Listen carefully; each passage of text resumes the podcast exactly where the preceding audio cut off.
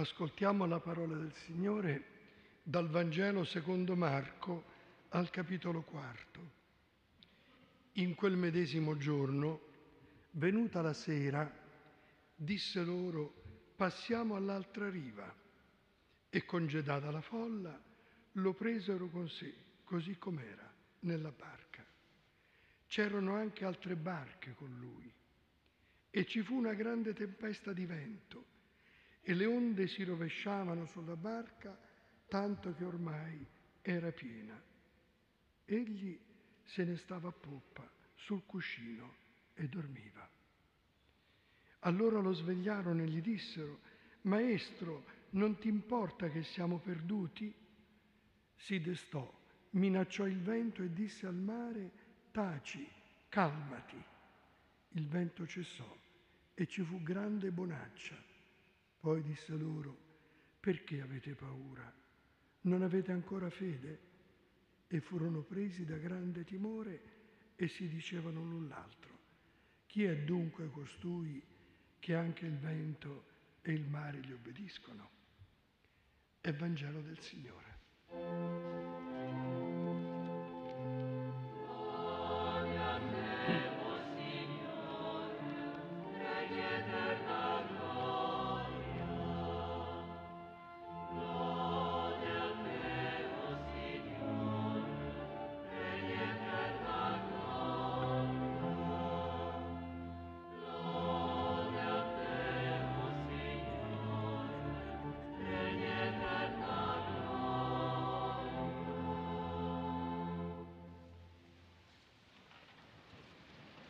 Non ti importa che moriamo?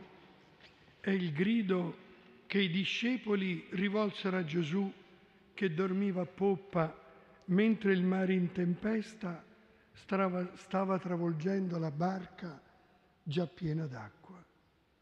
Suona come un rimprovero al maestro che appare indifferente davanti al pericolo del naufragio. Si trattava di un naufragio multiplo, visto che, lo nota l'Evangelista, c'erano anche altre barche con quella dei discepoli. Il grido dei discepoli raccoglieva, si potrebbe dire, anche le grida delle altre barche, come a suggerire che non ci si preoccupa solo per sé, ma per tutti. Non possiamo neppure noi rassegnarci ai tanti naufragi che continuano ad accadere come gli altri migranti in via di terra. La comunità continua ogni anno a raccoglierci nella preghiera, l'abbiamo chiamata a morire di speranza, per gridare al Signore di intervenire e frenare questo massacro. E la preghiera di questa sera raccoglie quel grido non ti importa, Signore, che moriamo? Non ti importa, Signore, che continuano a morire uomini, donne, bambini, colpevoli solo di sperare in una vita migliore? L'altra notte erano 180 a gridare disperatamente un aiuto. Avevano visto la riva a un centinaio di metri era la loro salvezza. Venivano da paesi con la vita difficile e volevano passare all'altra riva. Solo in 82 si salvano, gli altri sono morti e vogliamo affidarli alle mani di Dio, quel Signore che non abbandona mai nessuno. Il salmista canta, il Signore non ti lascerà cadere veglia su di te senza dormire, certo non dorme né riposa. Sì, il Signore non dorme, veglia sui suoi figli e non abbandona mai nessuno. È la nostra fede. In verità, chi dorme siamo noi.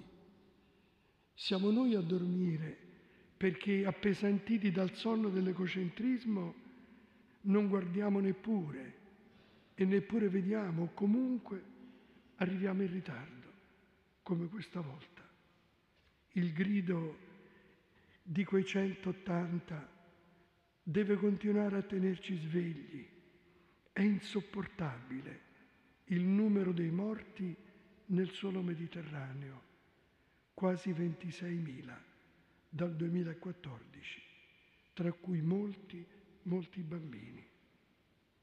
L'Evangelista narra che Gesù, svegliatosi, minacciò il vento e disse al mare silenzio, taci, e il vento cadde e si fece una grande calma. Il Signore ci chiede di svegliarci dal sonno, dalla cecità che non fa vedere neppure la gravità di tragedia come questa. Una profonda tristezza e un acuto dolore, ha scritto il cardinale presidente della CEI, Matteo Zuppi, attraversano il nostro cuore per l'ennesimo naufragio avvenuto sulle nostre coste.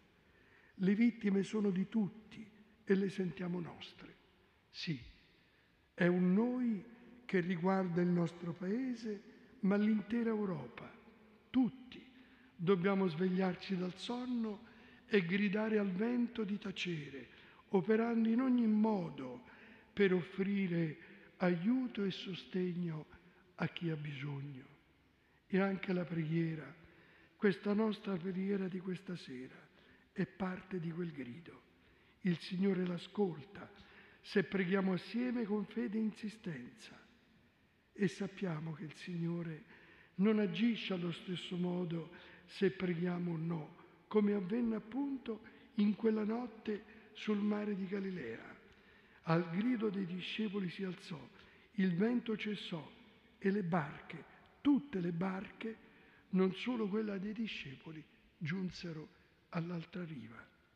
Il Signore ci assicura che continuerà a accadere ancora oggi. Canta il salmista, il Signore ti custodirà quando esci e quando entri, da ora e per sempre. E così sia.